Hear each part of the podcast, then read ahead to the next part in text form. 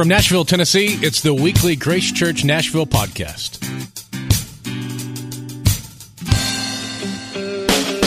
Feel free to follow us on Twitter at Grace Church Nash and use the hashtag located in the podcast description.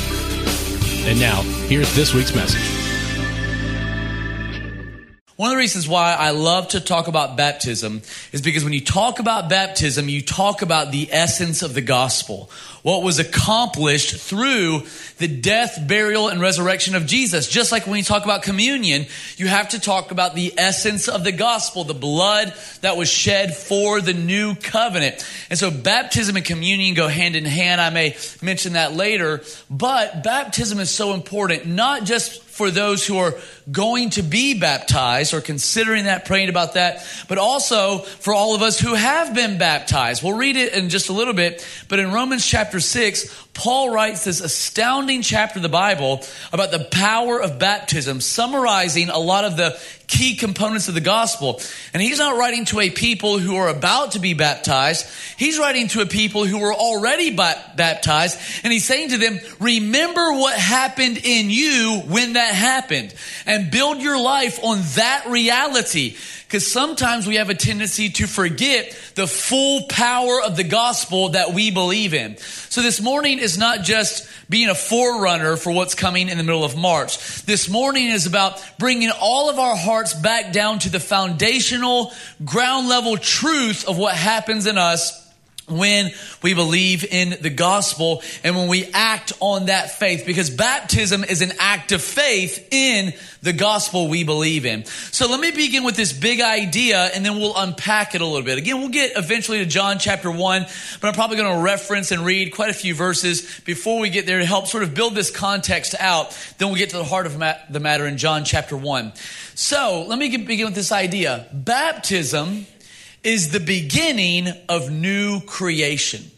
Baptism is the beginning of new creation. How do we get it, that idea? Let's build some framework first. So one of the things we need to know about the Bible is this, that everything God is going to do in the future, He has already done in His Son Jesus or through His Son Jesus. Everything God's ultimately going to accomplish at the end of the age and in the age to come, He's already accomplished through His Son.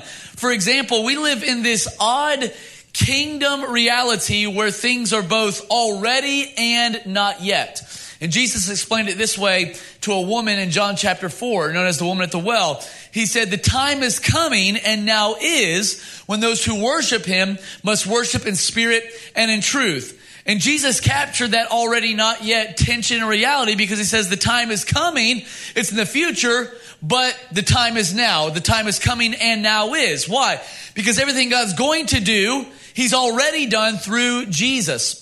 We see that central reality when we think about the presence of God filling the earth as the waters cover the sea. In Revelation chapter 21, verse number 3, we see this loud voice from heaven. I love that it's a loud voice because it's emphasizing the, the, um, the magnitude of this reality of God's presence filling the earth. And here's what the loud voice from heaven says in Revelation 21, verse number 3 Behold, the dwelling place of God is with men. The tabernacle of God is with men once again, because that's God's ultimate reality. That's God's ultimate intention. That's where all of this is going, that the knowledge of the glory of God would cover the earth as the waters cover the sea. But though that day is coming, in another sense, that day is already here. How do we know that? Because in John chapter 1 verse number 14 it says this, and the word became flesh and dwelt among us. That word dwelt means he made his tabernacle among us. And in Matthew chapter 1 it tells us that his name is Emmanuel, God with us. So, in the future age to come, God will be here. But by faith in Jesus Christ, God is already here. Emmanuel, God with us. So we live in this tension. The things that are coming are already here, and we access them by faith in Jesus Christ.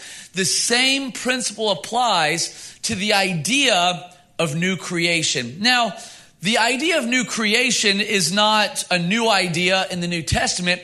It was prophesied about in the Old Testament. When you look at Isaiah chapter 65, verse number 17, you read about the promise of new creation. You don't have to turn there. You can stay right there in John chapter 1. We'll get there in just a moment. But Isaiah 65 17, God says this For behold, I create new heavens and a new earth, and the former shall not be remembered nor come to mind. New heavens, new earth, the former shall not be remembered nor come to mind. What is the nature of this new heavens and new earth? Well, when you get over into the New Testament and you begin to read the apostle Peter, he says this in 2 Peter chapter 3, verse number uh, 13, talking about this idea of new creation. Here's how he says it. Nevertheless, quoting Isaiah, we, according to his promise, what promise? The prophetic promise from the Old Testament.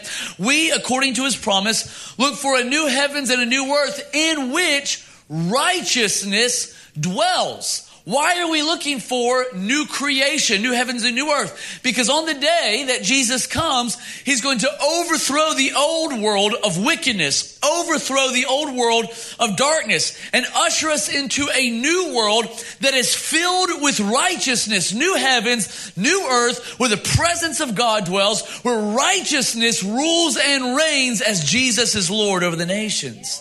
And we see that not only prophesied about and Isaiah, we see that not only confirmed and restated in the apostle Peter's writings, but we also see that in the book of Revelation as John is looking into the future and the age to come. Here's how he sees it and writes it in Revelation 21 verses 1 and 5. Now I saw a new heaven and a new earth. For the first heaven, the first earth had passed away and there was no more sea. And then he summarizes the new heavens and new earth in verse number 5 by saying this.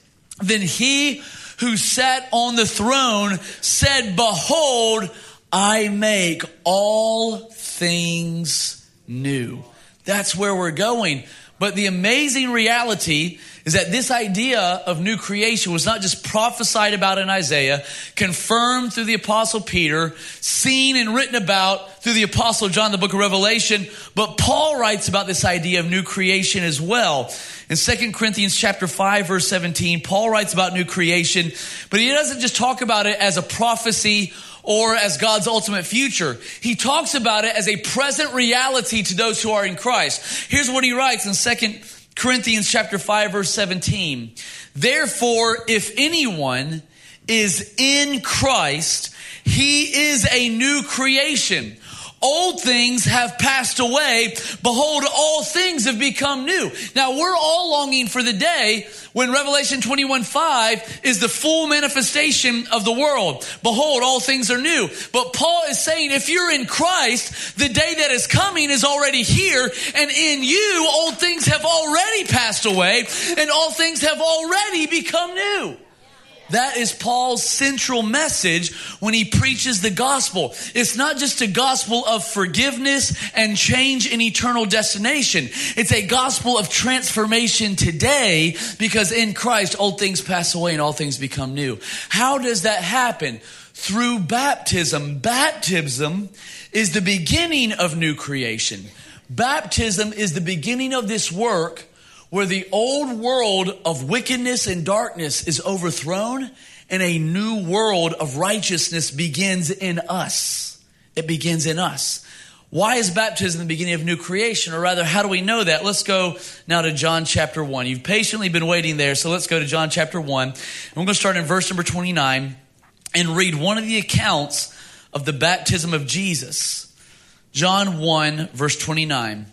The next day, John saw Jesus coming toward him and said, Behold, the Lamb of God who takes away the sin of the world. This is he of whom I said, After me comes a man who is preferred before me, for he was before me. I did not know him, but that he should be revealed to Israel. Therefore, I came baptizing with water. Then John bore witness, saying, I saw the Spirit descending from heaven. And notice this phrase like a dove. I saw the Spirit descending from heaven like a dove, and he, the Spirit, like a dove, remained upon him. Two key ideas the Spirit like a dove, and that Spirit remaining upon him. I did not know him, John says, but he who sent me to baptize with water said to me, Upon whom you see the Spirit descending and remaining on him. This is he who baptizes with the Holy Spirit. And I have seen and testified that this is the Son of God. So there are different accounts in the New Testament, the baptism of Jesus at the hands of John in the River Jordan.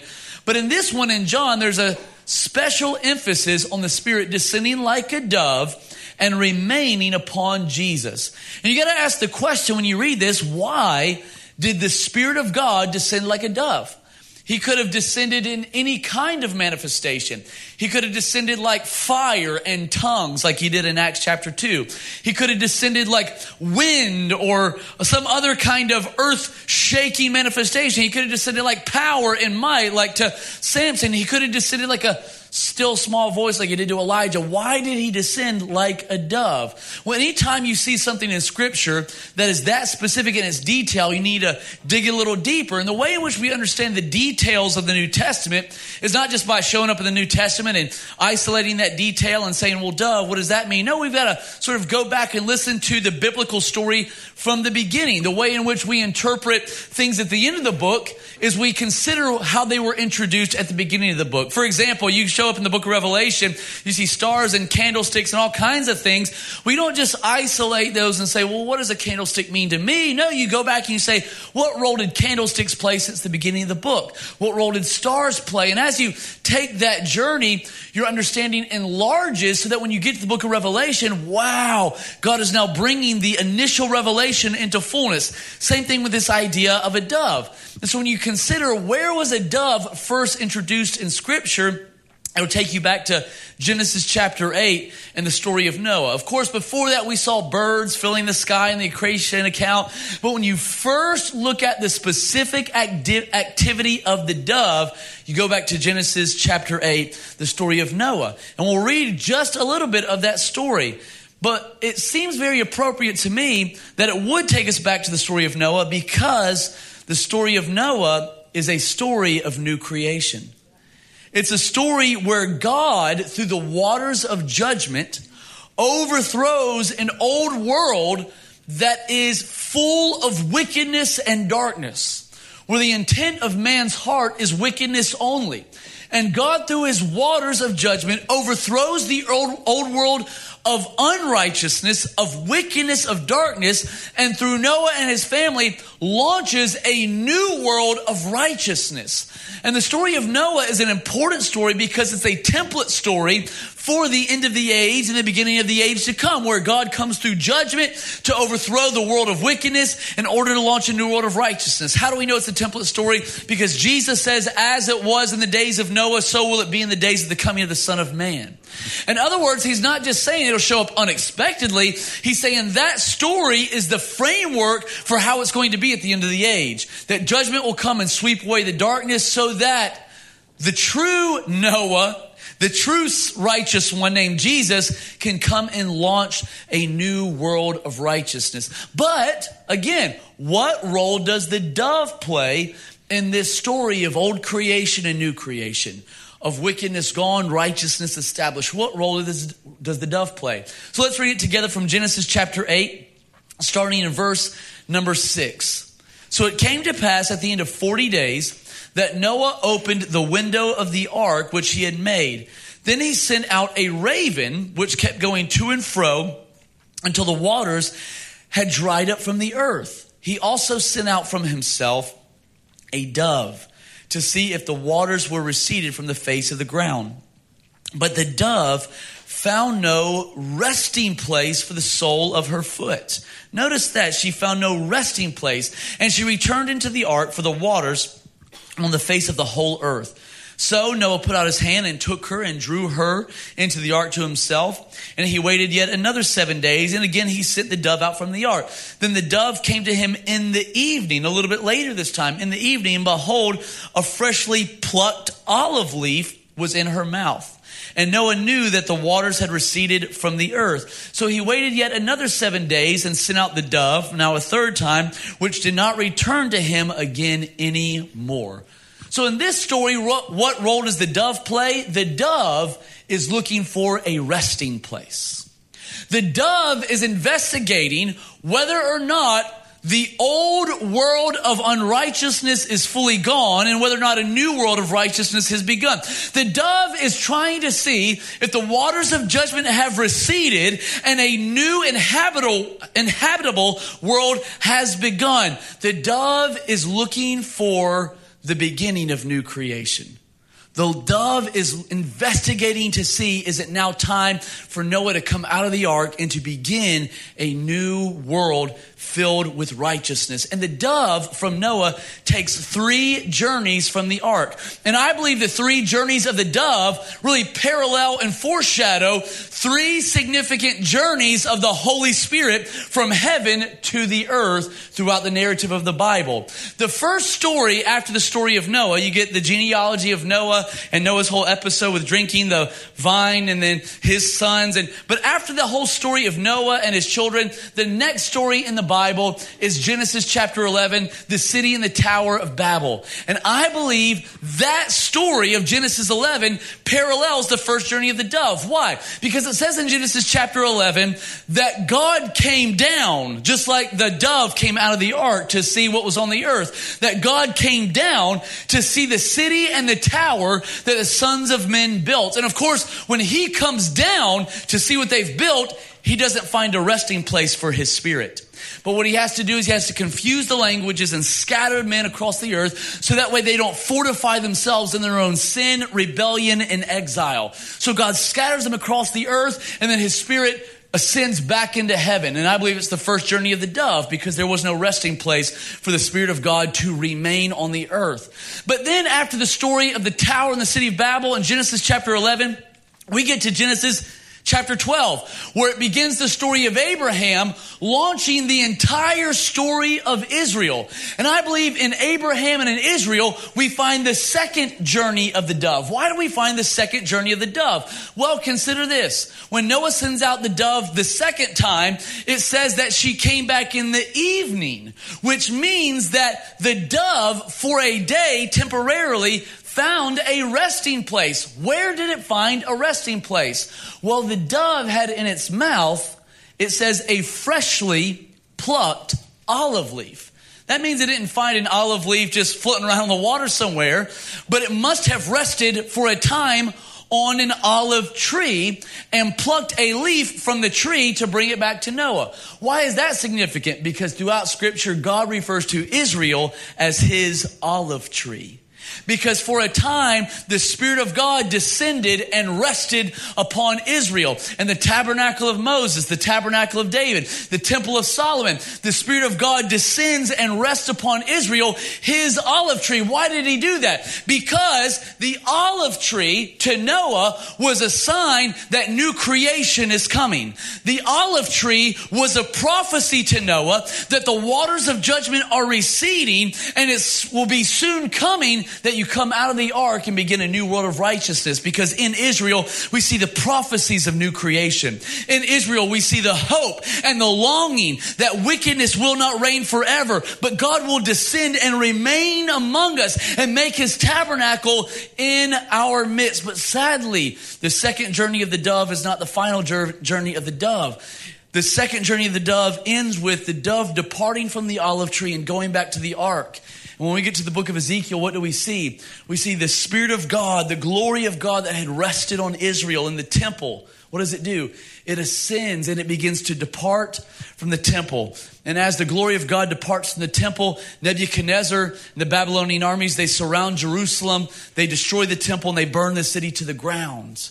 Because the glory of God rested for a time on the olive tree, but it departed from the olive tree, and the waters of judgment remained. And after the story of Israel, what do we come to? We come to the New Testament where we're introduced to the story of Jesus. And in the story of Jesus, I believe we find the third journey of the dove fulfilled. Because when Jesus is baptized and he comes out of the water, the heavens opened, and how does the Holy Spirit descend? Like a dove.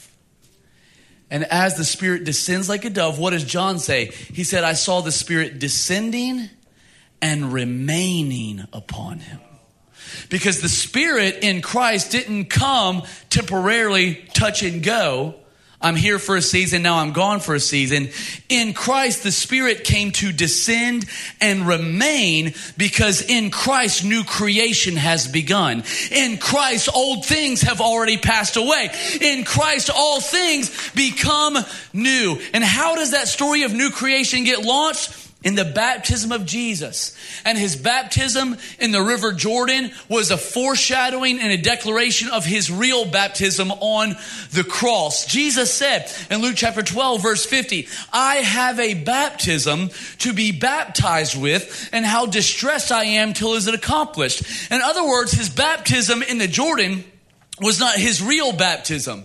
It was a prelude to what was coming. His real baptism was on the cross because on the cross, he plunged himself into the waters of God's judgment for sin. He was buried under the earth, but he comes out on the other side being raised from the dead, breathing the Holy Spirit upon the church who is now here to remain for all time. The story of baptism is a story of new creation accomplished by Jesus. And then we are given the invitation to step into that story. How do we step into the story of new creation? Jesus accomplished the work of new creation through his baptism, and we step into that work through our baptism. And in order to read about that, we're going to go to Romans chapter 6. It'll be the the last passage we plan to read before we tie up this message today. Romans chapter 6, we read Paul's account of the gospel of new creation, and he hinges it on the idea of baptism. And his message about baptism is not just that you should do this to make public your faith. His message about baptism is that when you get baptized, something supernatural happens on the inside of you. Something transformational happens on the inside of you. That yes, it is an outward expression of a faith you already had. We heard that on the video because that's absolutely true. It's an outward declaration of an inward faith. And at the same time, it is a unique avenue of grace that when you are baptized in faith, something transformational happens. Or if you've already been baptized, you now have the opportunity to exercise fresh faith about what happened to you to pull its realities into today. Into today. And that's what Paul's describing in Romans chapter 6. He's saying, listen, you were baptized, but do you know what happened when you were baptized? And he is pastoring a church, and basically the undertone is he's telling them, you're not living like you were baptized. Because if you knew what happened when you were baptized, there would, be a, there would have been a transformation in your lifestyle.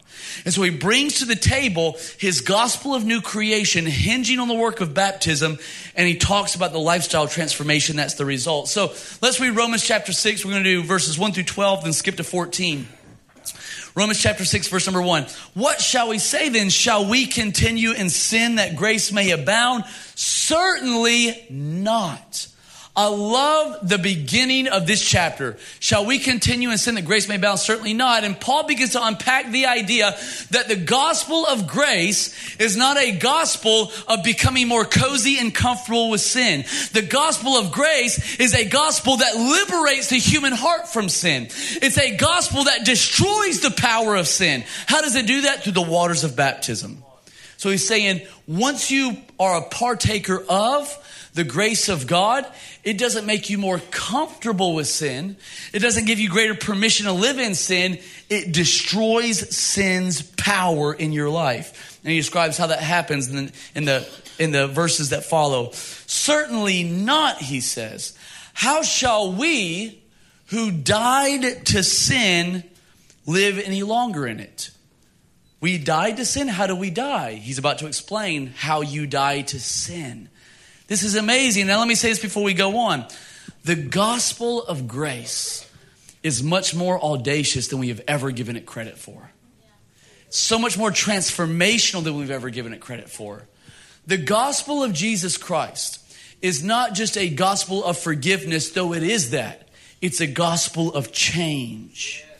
It's a gospel that brings transformation to the human heart. So he is claiming here that in Christ, you have already died to sin. I wouldn't believe it unless the Bible had said it. That's how audacious it is. In Jesus Christ, you have already died to sin. How do you die to sin? And that's the rest of his message in Romans chapter 6. Verse 2 How shall we who died to sin live in any longer in it? Verse 3 Or do you not know that as many of us as were baptized into Christ Jesus were baptized into his death? How do we die to sin? He immediately links it to the reality of baptism.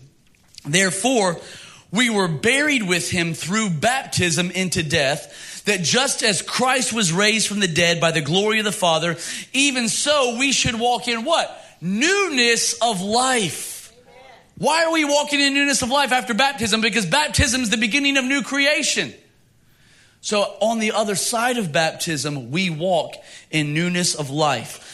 For if we have been united together in the likeness of his death, certainly we shall also be in the likeness of his resurrection, knowing this, that our old man was crucified with him, that the body of death, but that the body of sin might be done away with, that we should no longer be slaves of sin. Verse 7, for he who has died has been freed from sin. For he who has died has been freed from sin. He, He's not saying when you die, you'll be free from sin. He's saying you already died in baptism, therefore you're already free from sin. We're not waiting on death to save us from sin. We've already been saved from sin because we have already died through baptism because his death was not just substitutionary. His death was something we can step into and now it becomes our death. He just didn't die for us. He died as us. And when we are baptized, we step into the death that he died. And we're going to read it in just a minute. The death that he died, he died to sin. So when you ba- when you're baptized, you die to sin just like Jesus died to sin. Think about this. Jesus in heaven right now, the man who is living in heaven, is not tempted by sin. When he was on the earth, he was tempted by sin. The Bible says he was tempted in all, in all points just as we were but without sin. So he never caved to temptation, but there was a temptation he had to overcome. In heaven, he's not tempted by sin anymore. And if we have died to sin the way he has died to sin, and if we are alive to God the way he is alive to God, that means his resurrection life, which is free from sin, is now living within us, and we have the power to say no when sin knocks on our door. We'll get into that more in just a minute. We're getting way ahead of ourselves, but it's just so exciting. He who has died has been freed from sin, and he's not claiming that you've got to wait till you die to die. You get to die when you get baptized. It's odd to say it this way, but when you go to a baptism, you're attending your own funeral. Because when you go in the water, you step into his death. When you go under the water, you step into his burial. But when you come out of the water, you step into his resurrection. You get baptized, you attend your own funeral and you attend your own resurrection. He who has died has been freed from sin. Verse 8. Now, if we died with Christ, we believe we shall also live with him, knowing that Christ, having been raised from the dead, dies no more. Death no longer has dominion over him. For the death that he died, he died to sin once for all. But the life that he lives, he lives to God. And I love verse 11. It's one of my favorite, verse 11 and verse 14, my two favorite verses in Romans chapter 6. Likewise, you also reckon yourself to be dead indeed to sin and alive to God. Baptism is the day of reckoning where you reckon yourself dead to sin and you reckon yourself alive to God, where you reckon personally in your life as a reality what Christ has already accomplished. So, in other words, through his death, burial, and resurrection, Christ has already accomplished the work of new creation. And when you get baptized, you reckon that reality as a personal reality. Not just something that Jesus did back then, but something that is true today for me. Baptism is the day of reckoning. So Paul is saying, reckon yourself dead indeed to sin and alive to God. And then in verse number 14, he sort of ties up the whole argument and summarizes it like this For sin shall not have dominion over you, For you are not under the law, but under grace. What is the ultimate result of baptism? Sin does not have dominion over you anymore. When something has dominion over you, it means that it's your master. It means that every time it calls your name, you have to respond. Every time it knocks on your door, you have to open. That's what it looks like when something has dominion over you. It's your master. You are a slave to it. But Paul is saying through the waters of baptism, going in and coming out on the other side, sin at one time was your master, but now it no longer has dominion over you, which means it, it doesn't mean that sin will never call your name. It just means when it does, you don't have to respond anymore. Means that when temptation knocks on your door, you don't have to open the door. Why? Because the grace of God interrupts the bondage of sin in our lives. And it takes us through the marvelous work of Jesus. And out on the other side, we are set free and sin no longer has dominion over us. Romans chapter 8 says it like this We are no longer debtors to the flesh. New Living rephrases it and describes it like this You have no obligation whatsoever to do what your sinful nature is telling you to do. Why? Because the law embodied a commandment, but it did not extend the power of transformation so you could obey the commandment. But Jesus comes not full of law, but full of grace and truth. And when Jesus reveals a truth, a commandment for us to walk in, his grace sets us free to obey. And that's the gospel of new creation that Paul preaches. In Christ, old things, rebellion, disobedience, darkness, old things have passed away, and all things have become new. One of my favorite moments in John chapter 1 is when John the Baptist says this. He says, For this reason came I baptizing with water, that he, Jesus, may be revealed to Israel. In other words, the idea is this until they get baptized, they can't see him the way that God wants him to see, God wants them to see him. Why? Because their eyes, their ears, their hearts are blinded by sin. So John is saying, I came baptizing with water so they could see him, so he could be revealed to them, so they could encounter and experience God in a way they never have before. And listen, one of the reasons why God hates the sin that ensnares us is because it blinds us from seeing him. It strips us of our ability to hear him. So, even as we've been declaring this morning this gospel of new creation, of grace, and the power of God to set us free from sin, yes, there are eternal implications involved in this gospel. There's also present implications involved in this gospel. Why does God want you set free from sin? So you can see Him the way you never have, so you can hear Him in a way that you never have. Maybe this morning that you're here or you're listening to this message on some kind of live stream or some kind of video archive. Maybe this morning you don't know Jesus as your Lord and Savior. You know what He's inviting you into? He's inviting you into this Romans 6 newness of life. That you don't have to live eternally separated from God. You don't have to live addicted and bound to darkness. But the gift of God is eternal life. And all you have to do is give your heart to Jesus in faith. You repent of your sin, you turn your heart to Jesus, you embrace what He's called you to do, and then baptism becomes an act of faith that says, God, I want to step into that newness of life that you have for me.